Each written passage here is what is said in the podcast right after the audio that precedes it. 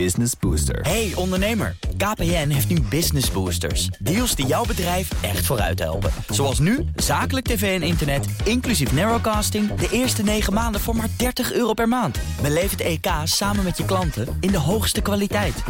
Kijk op kpn.com slash businessbooster. Business Booster. BNR Nieuwsradio. De wereld. Bernard Hammelburg. Welkom bij het beste binnenlandse programma over het buitenland.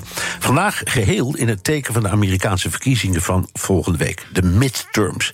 Ik doe dat met correspondent in Washington, Jan Posma.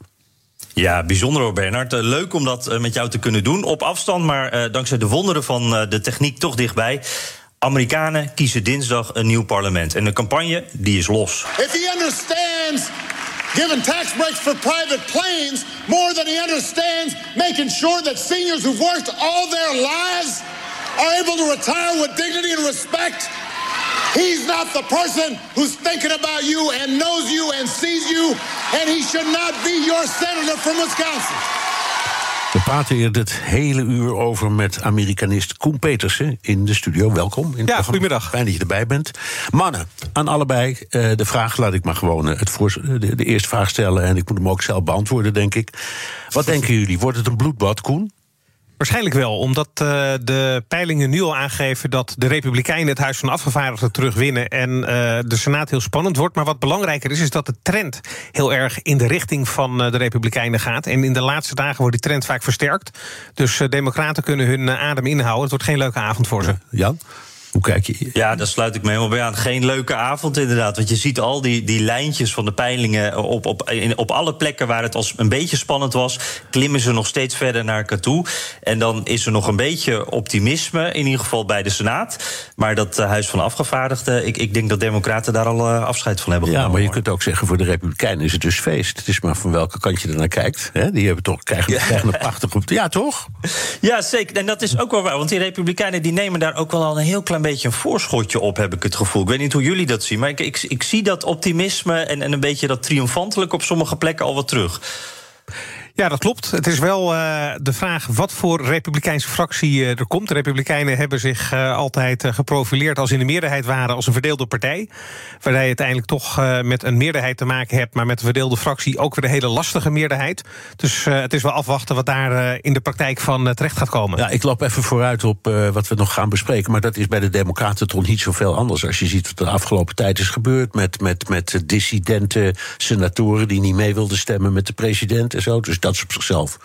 Ja, that's America. Ja, je hebt natuurlijk in Nederland twintig partijen die uh, inmiddels in de Tweede Kamer vertegenwoordigd uh, zijn. En in Amerika heb je al die verschillen onder twee daken. Dus dat uh, vraagt om interne strijd. Ja. Maar het is heel lastig om met de meerderheid te regeren. Zeker als die krap is, zoals bij de Democraten. En de verschillen zo groot zijn, omdat die progressieve extreem links zijn. en de gematigde behoorlijk gematigd. Ja, dan is het heel lastig voor Biden om daar een meerderheid mee te krijgen. En ja. dat heeft hem ook gehinderd de afgelopen twee jaar. Hey Jan, jij, jij bent de enige van ons drie die nu al in Amerika is. Ik kom eraan, zoals je weet. Ben er al bijna. Ja. Maar Ja. toch, um, de hele simpele vraag. Ja, wat, wat, wat ruik jij, zie jij, voel jij om je heen? Ja, ik ben, zoals je weet, de afgelopen weken veel op reis geweest. Dus ik heb echt alleen niet even geroken in Washington, maar ook in Texas, ook in Kansas, in Missouri, uh, op allerlei plekken. En, en wat ik daar dus. Al, twee dingen die me opvallen. De eerste, dus dat, dat een beetje dat triomfantelijke gevoel bij Republikeinen. Je merkt echt wel dat die denken: van dit gaat gebeuren. Wij gaan het weer pakken. Uh, het land wordt weer een beetje meer van ons. I, to ook I told you so. Huh? Ja, precies, ja. precies. En, uh, en dat laten ze gewoon ook meer zien. En je had Uh, in, in, het verleden natuurlijk de Trump-vlaggen en de Trump-bordjes die je meer zag. Omdat de Republikeinen daar gewoon net even wat trotser op zijn. Dat liever willen laten zien. En het valt me nu ook wel op dat je de, de, de Republikeinse kandidaten. dat je die gewoon net wat meer vertegenwoordigd ziet. En dat Democraten wat stiller zijn. Dat, dat zijn ze van nature vaak ook wel. Maar uh, daar zit dus ook wel wat, volgens mij wat voorzichtigheid in. En ja, een Trump-vlag zie je af en toe nog wel. Maar een Biden-vlag, ja, die heb ik uh, eigenlijk sinds de verkiezingen niet meer gezien, Bernard. Oké, later in deze uitzending gaan we het nog hebben over welke kandidaten in welke staten we nou precies moeten volgen. Ja, en laten we dan ook eens even kijken naar uh, de man die ik net al noemde, Joe Biden. Uh, want uh, ja, die midterms, dat wordt automatisch ook al een, een soort referendum over de zittende president altijd. Biden heeft al wat succesjes gehad de afgelopen twee jaar. Maar ik heb dan het gevoel, ja, als, als kracht in de campagne maakt hij eigenlijk weinig los. Hij is heel impopulair, kan je zeggen ja, het feit dat hij nu niet zoveel losmaakt en dat hij zo impopulair is. Eh, Koen, hoe kijk jij daar tegenaan? Is dit zijn eigen schuld of waren hier ook externe factoren waardoor hij uh, met de gebakken peren zit? Het is denk ik grotendeels wel ook hem aan te rekenen... omdat Biden, net als de democraten traditioneel... graag geld uitgeven om burgers te helpen. En na corona en tijdens corona hebben ze dat ook gedaan. Daarnaast heeft Biden enorm willen investeren... in milieu- en sociale infrastructuur. Dat heeft duizenden miljarden dollars gekost. En veel mensen waarschuwden toen al van... pas op dat je de geldpers niet te hard laat draaien... want vroeg of laat gaat dat tot inflatie leiden. En Biden zei poepoe, dat valt wel mee. en als die inflatie dus is, is het tijdelijk... terwijl het nu boven de 10% staat voor het. Uh, het is hoger dan uh, de afgelopen 40 jaar. En dat maakt Amerikanen dagelijks bezorgd bij de pomp en in de supermarkt. En daarnaast zie je ook dat uh, de terugtrekking uit Afghanistan toch uh, niet alleen de Vietnam-trauma's weer boven heeft gebracht bij oudere Amerikanen. Maar mm. daar wordt Biden ook verantwoordelijk gehouden voor ehm, het in feite aanmoedigen van Poetin om Oekraïne binnen te vallen. En het aanmoedigen van de Chinese president Xi om Taiwan te bedreigen. En Amerika stuurt met hele brede steun van beide partijen heel veel geld en uh, materieel naar de Oekraïne. Maar eigenlijk wordt het door critici ook wel gezien als een onnodige oorlog die niet was gebeurd als uh, Biden niet zo tumultueus uit Afghanistan was weggegaan. Dus van uh, binnenlands beleid en buitenlands beleid merken de Amerikanen de nadelen. En dat wordt Biden wel aangerekend. Ja. En het gevolg dat, dat we alle drie dan zien, is dat plotseling een deel van de campagne wordt overgenomen door Barack Obama. Dat, Jan en ik hebben er heel veel al over gepraat. Met jou nog niet zoveel, Koen. Jan, jij eerst uh, eventjes. Ja. Um, wat, wat, is de conclusie? Ze, ze, willen Biden er gewoon niet bij hebben. En dan maar, dan maar Obama? Of is het meer van Obama is misschien iemand die nog een paar stemmen binnenhaalt? Hoe moeten we het zien, denk je? Ja, ja ik, denk, dat Obama een beetje. die wordt gezien als het geheime wapen. De, de pinch hitter die, die uh, in de laatste paar minuten van de wedstrijd nog in kan brengen. En dat is degene die de goal kan maken. Die, die iets kan forceren, een stormram. En je ziet ook, nou, je liet dat stukje al horen van Obama. Uh, hij was on fire. Dat was echt uh, een, een, Obama die veel energie had. inhoudelijk denk ik ook de, de dingen zei om, om zijn achterban, om de Democraten te activeren. Hij communiceert veel beter dan Biden. Uh, dus ik denk dat hij, uh, voor zover dat invloed nog heeft, dat hij dat ook echt in ieder geval heel goed doet. Dat hij daar de juiste man voor is. En tegelijkertijd zie je dat Biden als ja, wat oudere man, die toch wat bedaagder overkomt en niet die energie overbrengt, ook natuurlijk heel erg impopulair is op dit moment. Dus veel kandidaten hebben gezegd van nou, kom maar niet bij mij langs. en ik hoorde ook, hij, gaf gisteren, voor mij gisteravond een belangrijke uh, toespraak over de toekomst van de democratie. En toen waren de reacties ook zo hier en daar een beetje van democraten... van, nou, van ons hoeft dit niet zo. Hij kan beter een beetje uit beeld blijven. Ja. ja en, en dan is zo'n Obama natuurlijk wel een heel fijne soort bliksemafleider. Zullen we even naar een klein stukje van die speech luisteren? As I stand here today...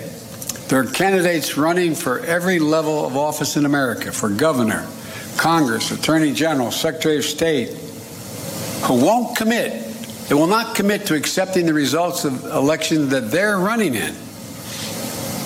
This is a path to chaos in America. It's unprecedented. It's unlawful. And it's un-American. Ja, eh, als ik even mag. Ik, ik dacht twee ja. dingen, jongens. Het eerste is.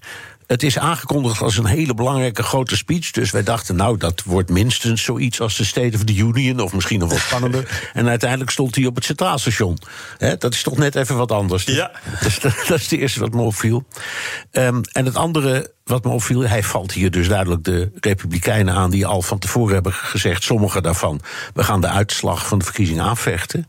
Maar dan denk ik, waarom begin je nou niet met iets, waar, waar is je eigen programma? Waarom zit je alleen maar voortdurend te hakken takken?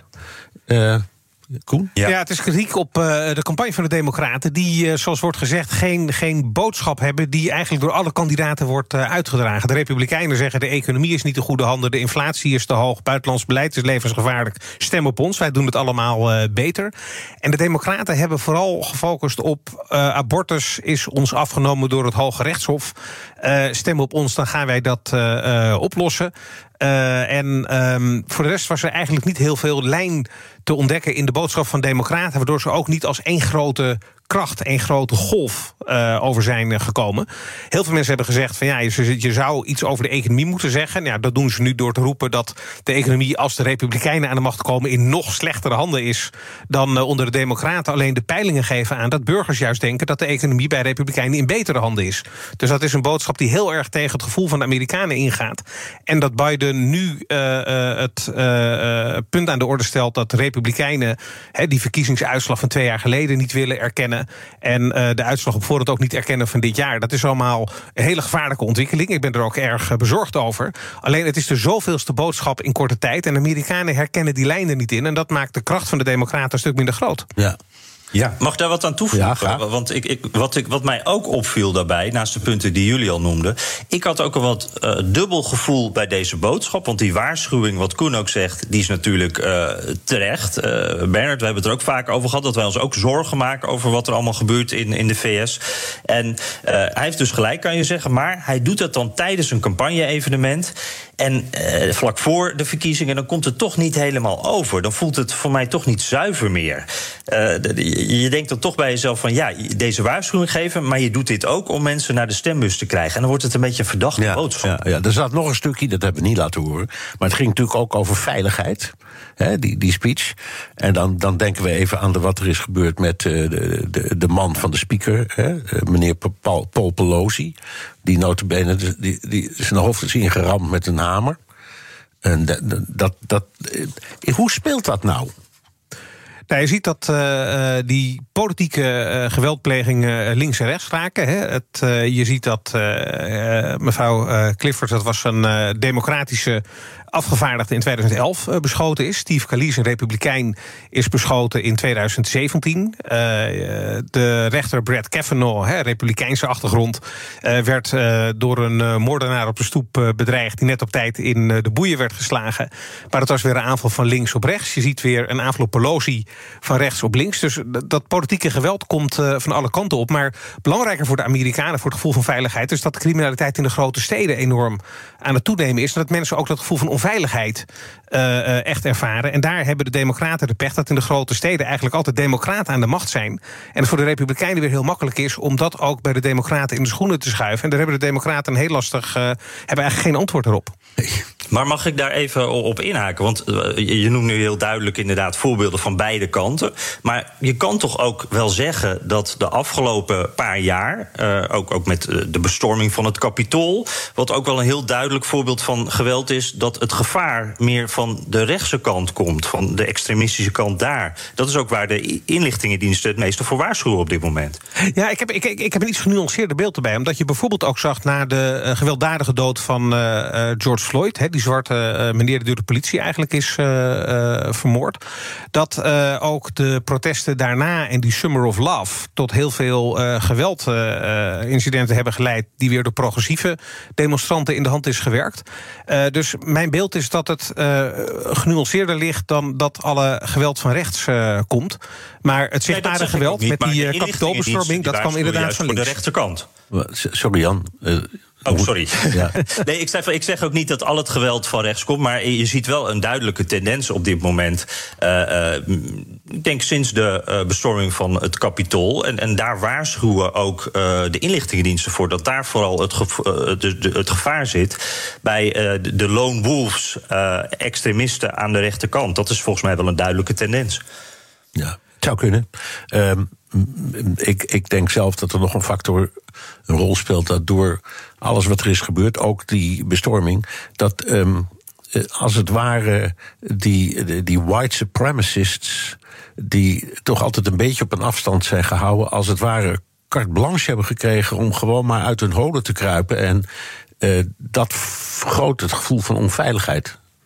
Die groepen zijn wel zichtbaarder geworden. En dat zag je in de periode Trump. Dat uh, de Proud Boys bijvoorbeeld ja. uh, prominenter zijn, uh, zijn geworden. En de Faith Keepers. En dat zijn ook de groepen die worden geassocieerd met die bestorming van het, van het kapitool. Maar tegelijkertijd heeft Amerika ook even last gehad van die Antifa-demonstranten. die weer extreem aan de linkerkant zitten en ook heel gewelddadig zijn. Dus mijn beeld is dat dat geweld van beide kanten komt. En in alle gevallen even verschrikkelijk natuurlijk.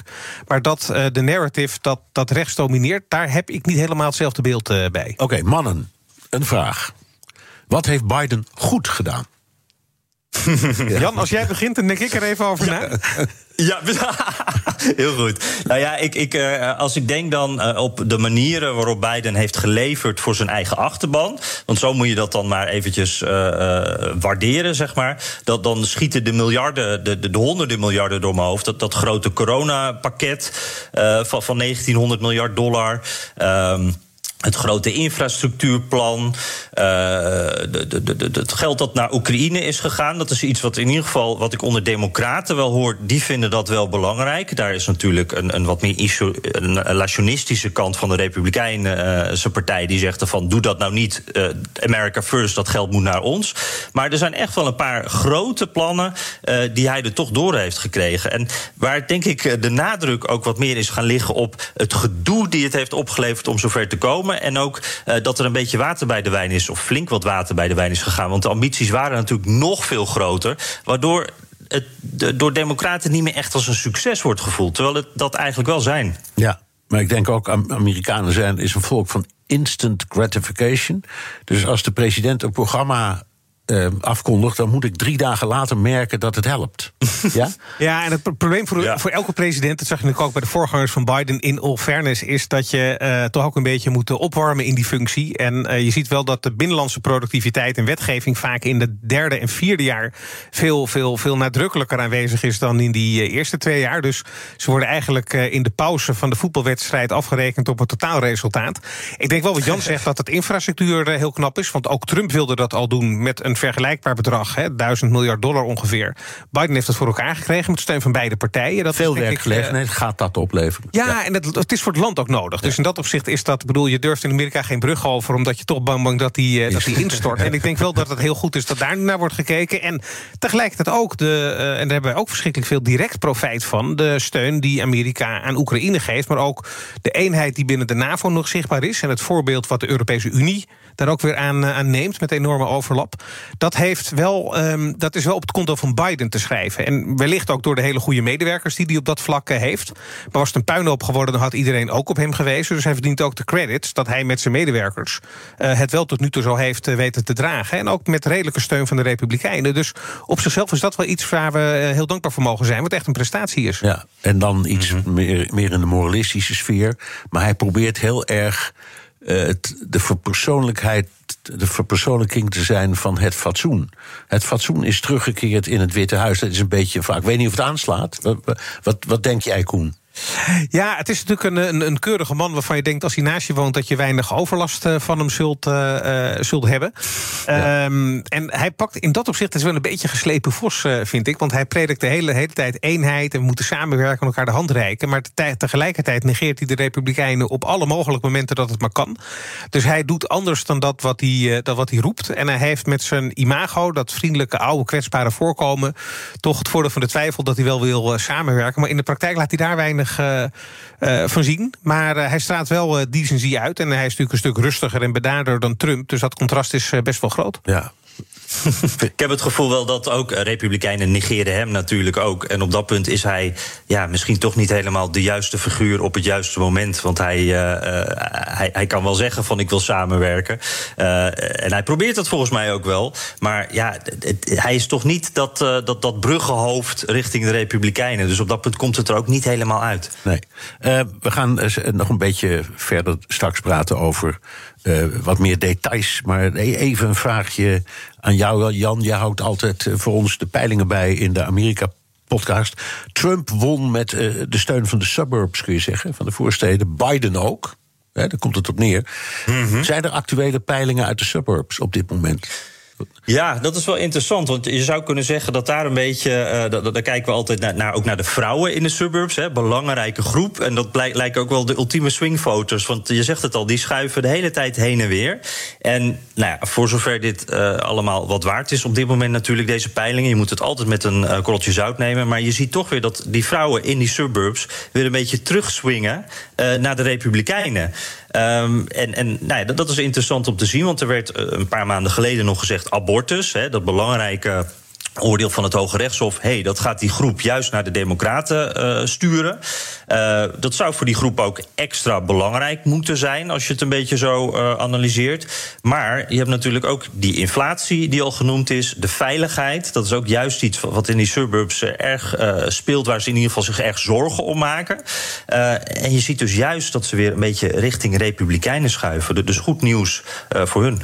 Ja, is het niet gewoon de benzineprijsjes, Koen? Is dat nummer ja, één? kijk, het grappige van die suburbs is... dat is precies het eh, gebied tussen stad en platteland in. Hè. Het zijn de vrije huizen die je van die tv-series eh, kent. En de stad stemt democratisch, platteland stemt republikeins, simpel gezegd. En die suburbs die twijfelen altijd... horen we nu een beetje bij de stad of bij, eh, bij het platteland. Maar hoe dan ook rijden er bijna geen bussen en zeker geen metro's. Dus die mensen zijn enorm van de auto afhankelijk. Dus die staan elke keer aan de pomp zich er toch over te verbazen... dat de benzine 57% duurder is dan toen Biden begon. En die doen ook de boodschappen. Dus die zien ook in de supermarkt dat die volgeladen kar opeens veel meer geld eh, kost.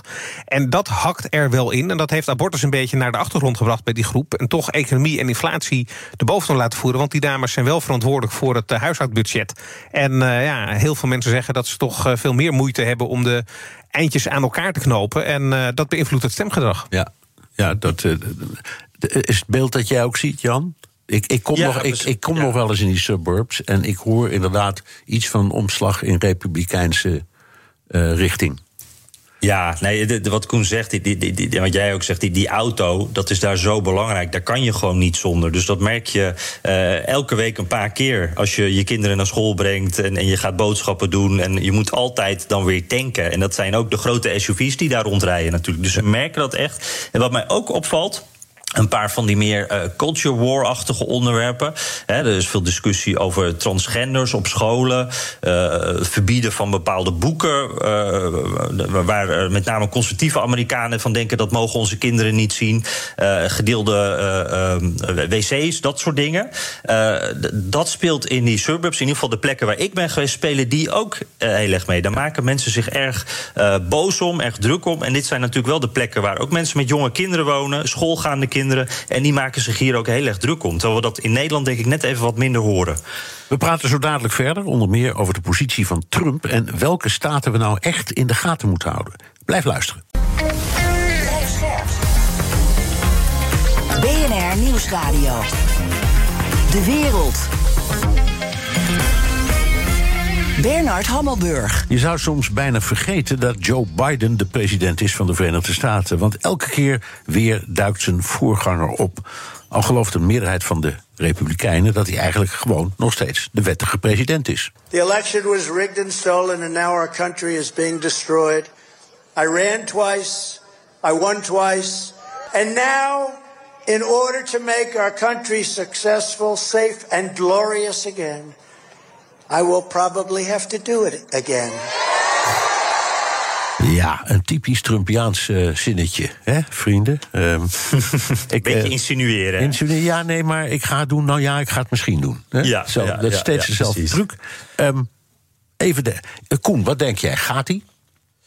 Ik betwijfel het. Eh, hij eh, zal toch eh, zeker willen weten dat hij, dat hij wint. Omdat hij niet het predicaat loser wil, wil krijgen. En het hangt heel erg van de kandidaten af die hij heeft gesteund. En die ook zijn gedachtegoed aanhangen. Hoe sterk die het doen. En je ziet bij een aantal races, bijvoorbeeld in Georgia dat eh, de senaatskandidaat die heel erg Trumpiaans is... op 50-50 staat met zijn opponent... terwijl de republikeinse gouverneur in diezelfde staat... met hetzelfde electoraat een procent of acht voor staat op zijn democratische opponent. En dat laat zien dat Trumpiaanse kandidaten in een republikeinse staat minder populair zijn dan uh, normale republikeinen, als ik het zo kan, uh, kan zeggen. En dat zou bij Trump nog wel wat twijfel kunnen brengen of als hij de republikeinse kandidaat is, of hij voldoende staten kan winnen om die presidentsverkiezingen ja, even te voor de duidelijkheid, want dat is een thema. Jan, ik, dat ben je met me eens, denk je. Dat hebben we op deze manier nog niet aangevlogen, zo gezegd. Je zegt dus, er zijn vooral in, in republikeinse staten. Um, republikeinse stemmers die twijfelen aan, Trump, aan, aan de Trumpiaanse uh, politiek. Ja, waar je, waar je ziet dat een, een republikeinse, een, een, een, traditionele republikeinse kandidaat voor één functie gaat en een Trumpiaanse kandidaat voor de ander, dan kan de een voor gouverneur gaan, de ander voor senaat. Dat de traditionele republikein het in die typisch republikeinse staten veel beter doet, in de peilingen tenminste, dan uh, de Trumpiaanse kandidaat. Ja. En dat kan wel een indicatie zijn dat de republikeinse kiezers toch zeggen van nou, als we de keuze hebben, dan toch liever een ander. En dat je een risico loopt als je uh, met een Trumpiaanse kandidaat en straks met Trump zelf de verkiezingen weer ingaat. En dat zal Trump moeten uh, afwegen. Ja, ja Jan, het herinnert me aan uh, iets waar we het een tijdje geleden over hebben. Moet je nog maar even vertellen? Want jij hebt nogal wat door, uh, ik zal maar zeggen, republikeins terrein gereisd de afgelopen tijd. En ook gesproken met, met republikeinen. Hoe, hoe, hoe, voelen de mensen over deze kwestie als jij met ze praat? Herken, ja, je, wat Koen, heb... herken je wat Koen zegt? Ja, wel. Maar, de, de, ja, zeker. Want je hebt de, de wat meer uh, gematigde republikeinen, klassieke republikeinen misschien. Hè, een beetje de, de Bush-achtige republikeinen, die zijn er zeker wel. Alleen wat het probleem daar een beetje bij is, die hoor je gewoon veel minder. Dus daar hebben we het daardoor ook veel minder over. maar, maar er zijn genoeg voorbeelden. ook zelfs bijvoorbeeld een Brad Ravensburger, hè, die man in Georgia, die opstond tegen, tegen Trump eigenlijk. toen hij probeerde met dat telefoontje de verkiezingsuitslag daar te ja, van, van doe, doe mij alsjeblieft nog even 11.500 stemmen. He? Ja, precies, ja. precies. En dat alsjeblieft, dat zat er niet bij. Nee. Maar uh, dat, die, doet het gewoon, uh, die doet het gewoon heel goed. Terwijl je dan zegt van wauw, dat, dat gaat eigenlijk een beetje tegen zo'n trend in. Dus dat, dat klopt inderdaad. En wat mij uh, opviel was ook uh, uh, juist hoe uh, hard de, de, de, de, echte Trump-supporters zich laten horen. En hoeveel meer je die ook hoort. Omdat die gewoon veel meer overtuigd zijn. Die zijn ook gefrustreerder. Daar zit veel meer energie achter. En daar zit echt ook wel een soort cyclus in, zeg maar. Hoe dat werkt en hoe dat, dat, dat naar buiten komt. Want bijvoorbeeld in Arizona, daar was ik vorige week. Um, die mensen daar, die horen dan van Trump en van Carrie Lake. Dat is de belangrijke kandidaat voor gouverneur daar. Hè. Echt een soort Trump-kloon bijna. En dan doe ik er eigenlijk een beetje tekort. Ze is in sommige zinnen uh, is, is ze gewoon beter dan Trump, is ze slimmer. Um, maar dan horen ze van die mensen, verkiezingen die zijn gestolen. Juist ook in Arizona. Hier is een heleboel misgegaan. Het is echt helemaal uh, allemaal ellende hier eigenlijk met de verkiezingen. Trump had gewoon moeten winnen. En dat gaat gewoon weer gebeuren. Dus hier moeten we wat aan doen. En daar zit vaak dan ook wat subtiels in, in die boodschap. Dat het een beetje weer dat impliciete van uh, dat ze het niet letterlijk hebben gezegd, maar dat wel iedereen meteen weet wat ze bedoelen. En dan worden ze via websites en, en, groepen op internet, Telegram-groepen, worden ze dan opgeroepen om bijvoorbeeld stembussen te beschermen. Uh, en en uh, dat, gebeurde ook bijvoorbeeld gewapend toen ik daar was dit weekend. heb daar ook een nachtje staan posten. En dat zijn dan, dat klinkt heel heftig, hè? gewapende mensen bij een stembus die bang zijn dat er s'nachts allemaal fraude wordt gepleegd. Maar dat zijn hele normale mensen, vaak gepensioneerd, want die hebben de tijd. en die, die staan je ook, stonden me heel vriendelijk te woord, maar lieten wel eventjes hun wapen ook zien. Uh, en, en wat ik dan van hun hoor is echt uh, broeiende frustratie over 2020. Het, eindigt dan echt een beetje in van die 6 januari-achtige praat van de bestorming van het Capitool. Dus je hebt inderdaad die gematigde republikeinen, maar de mensen die je hoort, die overal zijn en, en die hun frustratie laten blijken, dat is juist die extremere groep. Ja. We hadden, we hadden het straks over Biden, die op sommige campagnebijeenkomsten, bij wijze van spreken, eigenlijk niet welkom is. Doet u mij dan maar Obama, hè, zoiets, een beetje. Uh, Koen, mm -hmm. zie je hetzelfde verschijnsel ook wel onder republikeinse campagnes? Nou, het, uh, ik bedoel wat, wat, Trump betreft dan, hè? Ja, nee, het aardige is, Trump komt altijd onuitgenodigd langs. En uh, wat je in uh, Nederland ziet, is dat een politieke partij... centrale hele campagne organiseert om verkiezingen te winnen. En in de Verenigde Staten wordt de campagne eigenlijk... zeker bij die midterms, door de kandidaten zelf georganiseerd. Dus als Trump zegt, ik ga een rally organiseren in deze staat... en ik huur een stadion en ik maak bekend dat ik daar kom... en het stadion zit vol. Ja, of mensen nou op mij zitten te wachten of niet, ik kom. En die republikeinse kandidaten die weten dat Trump zo'n verschil kan maken in de opkomst onder die eh, achterban.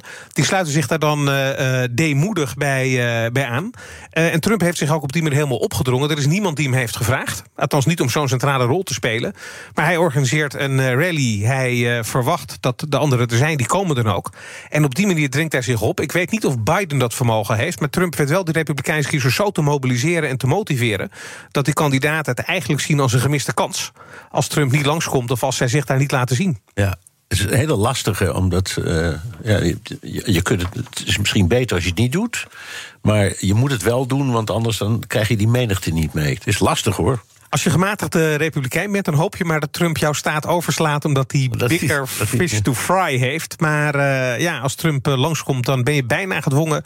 als je de achterban uh, niet wilt teleurstellen... om dan toch maar je gezicht daar te laten zien. Ja, hey, Jan, de man van de peilingen. Hoe staan, hoe staan de Trumpisten er in de peilingen voor? Ja, die doen het over het algemeen toch uh, vrij prima hoor. Maar het is wel zo dat uh, uh, je ziet dat er een paar ja, wat, ik, het zijn wat onhandige kandidaten die ertussen zitten. Uh, Dr. Oz, hè, die bekende tv-dokter, die in Pennsylvania... hij komt niet uit Pennsylvania, maar daar probeert hij een senaatszetel binnen te krijgen, binnen te halen. Uh, er was echt een kandidaat van Trump. Uh, die wilde dat hij als, als bekende Amerikaan die, die rol op zich zou nemen. En ja, ik, ik, ik merk daar niet echt heel groot enthousiasme bij de, de stemmer in Pennsylvania. En je ziet daar in de peilingen dat dat heel dicht bij elkaar zit.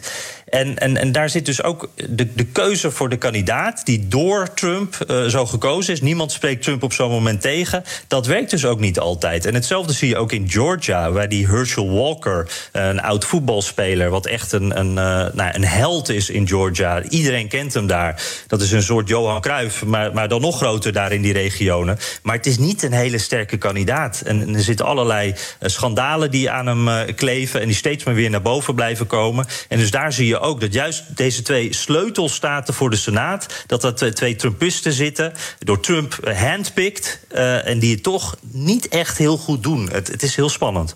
Ja, dat veelzeggende ook met dat voorbeeld van Pennsylvania. Een staat waar nu een republikein senator uh, in Washington uh, voor zit. En die uh, heeft gezegd: Ik kom niet meer terug, ik stop ermee. Dus die zetel ja, is open. dat er niet 34, maar 35 zetels worden gekozen. Hè, in ja, de 34 plaats van 33. Maar ja, dat, ja. Dat, ja, dat, is, dat is dus die ene, die ene zetel. En het grappige is, daar is dus die, die televisiedokter Mehmet Oz, Dr. Oz, zoals Amerikanen altijd liefkozend zeggen, genomineerd.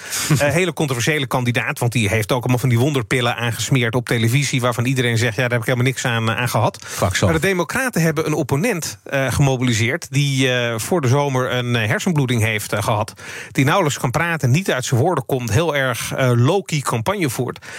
dus de Democraten doen er ook wel alles aan... om deze dokter Oors toch nog een kans te geven. En zelfs dan ja. weet Os in zo'n campagne... nipt een, tegen, de, tegen, tegen 50% te scoren in peilingen. Dus het zijn ook wel zaken die ook door de Democraten... verschrikkelijk onhandig worden aangepakt... maar hele grote gevolgen kunnen hebben in Washington voor Biden. Ja, maar dat, ja. waar we het dan uh, over die, die, die boomlange meneer John Fetterman... Ja.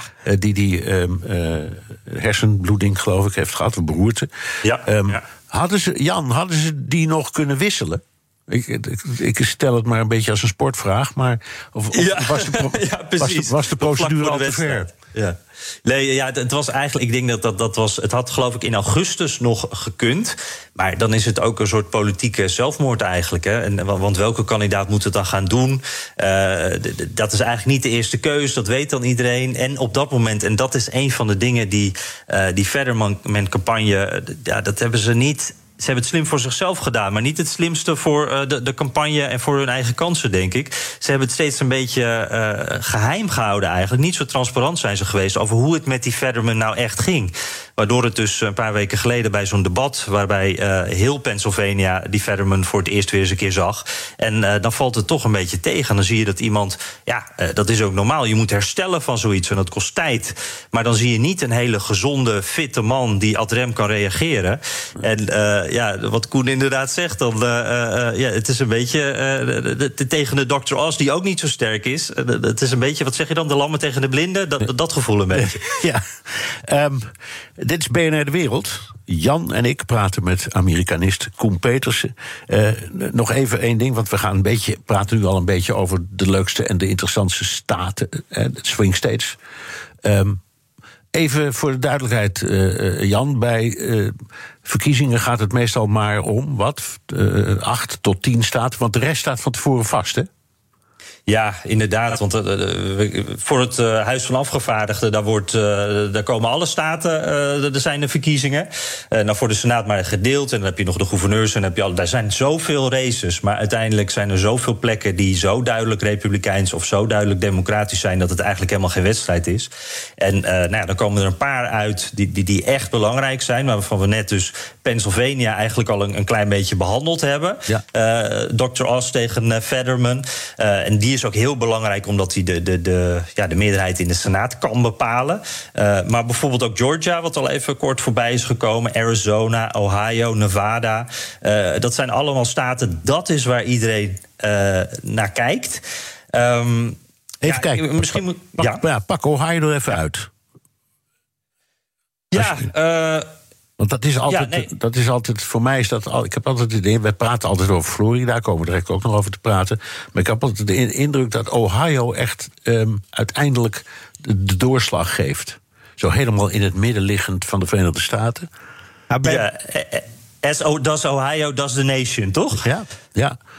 Ja, wat je bij Ohio ziet is uh, precies wat, uh, wat Jan zegt. Uh, dat bij presidentsverkiezingen in ieder geval Ohio ook uh, altijd meestemt met de winnaar van de verkiezingen. Behalve de afgelopen uh, keer. Maar het wordt altijd een beetje gekscherend de octopus Paul genoemd van de Amerikaanse verkiezingen. Dat wat Ohio aanwijst, dat is meestal ook wat het land uh, aanwijst. En daar zie je dus een gouverneur die 17% punt voor staat op zijn democratische opponent. En een senaatskandidaat, J.D. Vance, een schrijver die zijn jeugd in een totale achterstandssituatie op een prachtige manier heeft beschreven. Een bestseller, daar is die man ook verschrikkelijk beroemd mee, uh, mee geworden. Jonge gast, halverwege de 30. Ja, heel die, Billy Elegy, hè? Heel Billy Elegy. Uh, heel aandoenlijk, tenminste een, een aangrijpend, aangrijpend boek.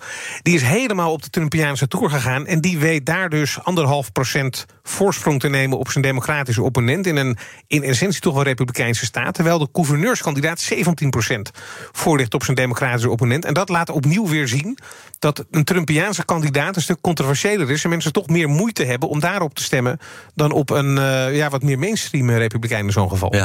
Ja. ja, wat bij die fans denk ik ook lastig is, want dat is wel een heel interessant figuur. En dat boek, dat was een bestseller. Dus het is echt een, een bekende Amerikaan ook, is verfilmd ook.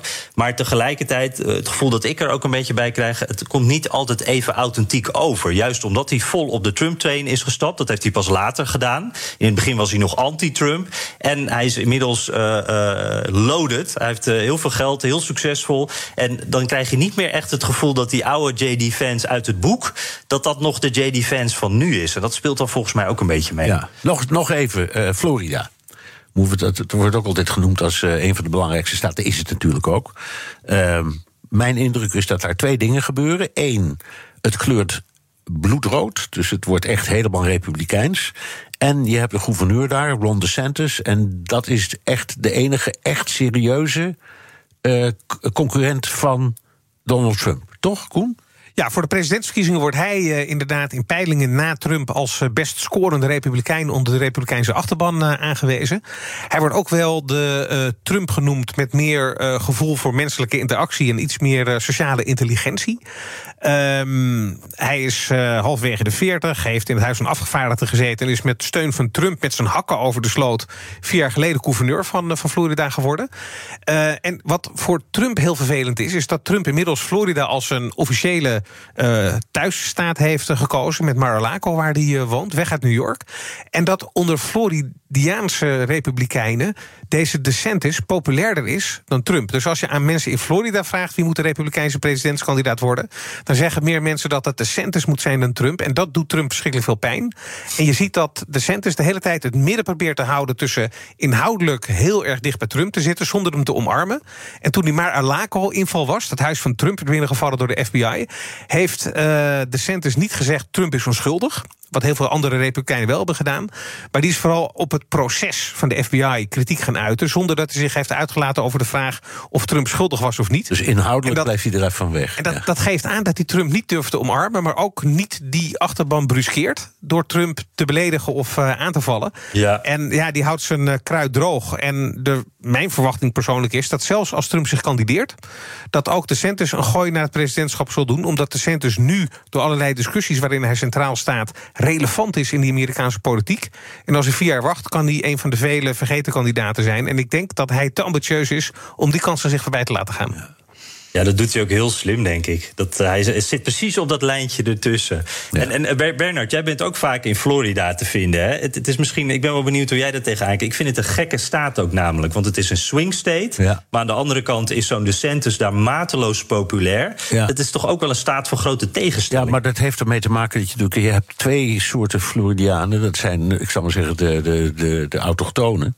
En een enorme hoeveelheid allochtonen. En dat zijn bijna allemaal mensen die uit de Noordoost staten daarheen zijn verhuisd vanwege het klimaat. Pensionado's ook. Pensionado's, maar ook, ook vaak mensen die nog in, in de kracht van het leven zijn.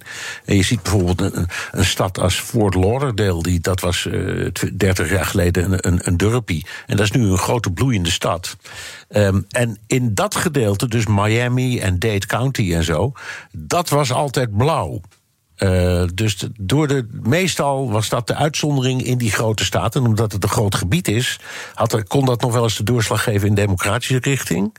En dat is nu weg. Ook dat gedeelte is echt helemaal om en, en uh, republikeins.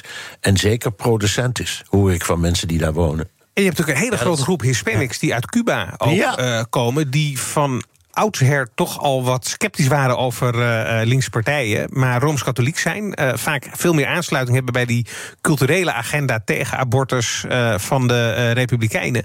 En je ziet dus ook dat het aandeel Republikeinse stemmers onder die Hispanics ook heel erg groeit. En dat is voor zo'n grote groep in zo'n belangrijke staat ook een factor wat de Republikeinen nog wind in de zeilen geeft. Ja. Als ik daar nog even kort op mag aansluiten. Want ik, ik was ook uh, in het grensgebied in Zuid-Texas. En daar zitten ook veel van die conservatieve Latino's. En daar zie je hetzelfde gebeuren. Dat, dat, dat zijn mensen die altijd democratisch kozen. Dat was traditioneel. Dat, dat gebeurde al generaties zo. En je ziet daar dat ze en geïrriteerd zijn over de economie. Zoals elke Amerikaan. Maar ook dat bijvoorbeeld immigratie. Dat ze daar heel boos over zijn. Want daar in dat grensgebied waar die grote muur, die grote hekken ook staan. Daar merken ze de gevolgen daarvan. Criminaliteit. En die voelen zich echt in de, in de steek gelaten door democraten en ook niet serieus genomen. Nee. En ik denk dat daar iets gebeurt wat daar in Miami-Dade uh, gebeurt. Dat gebeurt daar ook uh, in Texas in gebieden Vast. die heel democratisch ja, waren. Ja, ja, ja, het zijn natuurlijk ook allemaal mensen die helemaal via de legale weg naar Amerika zijn gekomen ooit. Precies, ja. En hun best hebben gedaan en belasting betalen... en hun kinderen naar, uh, goed, netjes naar school sturen. En die denken, en dan komt er zo'n stelletje sloebers de grens over... en daar moet ik plaats voor maken. Dus daar hebben ze het best over in. Denk ja, die denken ook op maar, hun eigen plekje. We, ja, ja we, we hebben nog een minuut. Um, dus oh. hier komt één vraag. Um, van, ik weet hem niet, maar jullie hebben ongetwijfeld het antwoord. Ja, Jan, zodra de Republikeinen uh, de macht hebben en het nieuwe congres wordt geïnstalleerd, hè, begin januari, komt er dan een impeachment tegen Biden? Poeh, ze hebben het al beloofd, hè? Dus op dat punt zeg ik ja. Uh, ja. En sowieso gaan we een heleboel impeachments uh, krijgen, denk ik, ook richting ministers en ja, een heleboel onderzoeken, heel veel gedoe. Ja, jij Koen. Ik denk het niet, omdat de Republikeinen hebben gemerkt dat toen zij Bill Clinton over de Monica Lewinsky-affaire hebben geïmpeached, dat ze daar uiteindelijk veel meer schade van hebben gekregen dan dat ze er baat bij hebben gehad. En ze hebben inhoudelijk zoveel in te halen op het gebied van wetgeving om Biden de voet dwars te zitten. Dat mijn inschatting is dat ze daarop zullen focussen, ook als ze een opening naar 2024 willen hebben. En niet de boel zullen afleiden met een impeachment. Maar de Republikeinen zijn heel divers en uh, ik durf er geen garantie op te nee, geven. Nee, en ja, je hebt het nou over de Monica Lewinsky-affaire... en die impeachment, dat heeft Clinton met exact één stem gehaald. Dus als de Republikeinen echt boos willen, misschien dat ze nu denken: nou, die, die, die ene stemverschil, dat, dat, dat, dat komt dit keer wel goed. Ja, maar je ziet wel dat de partijscheiding in de Senaat, waar je een tweederde meerderheid nodig uh, hebt voor uh, het daadwerkelijk afzetten van de president, ja, die gaan ze niet krijgen als de Senaat zo verdeeld is als, als nu en ook na de verkiezing de verwachting is. En de electorale schade die de Republikeinen hebben gehad direct na die impeachment was zo dat ik niet denk dat ze op zo'n korte termijn de vingers opnieuw eraan willen branden. Maar je weet het nooit. Nee. Ja, en, en iets starten is iets anders dan het afmaken. Dat hebben de Democraten ook alweer laten zien. Ja, precies, zo is het. Goed.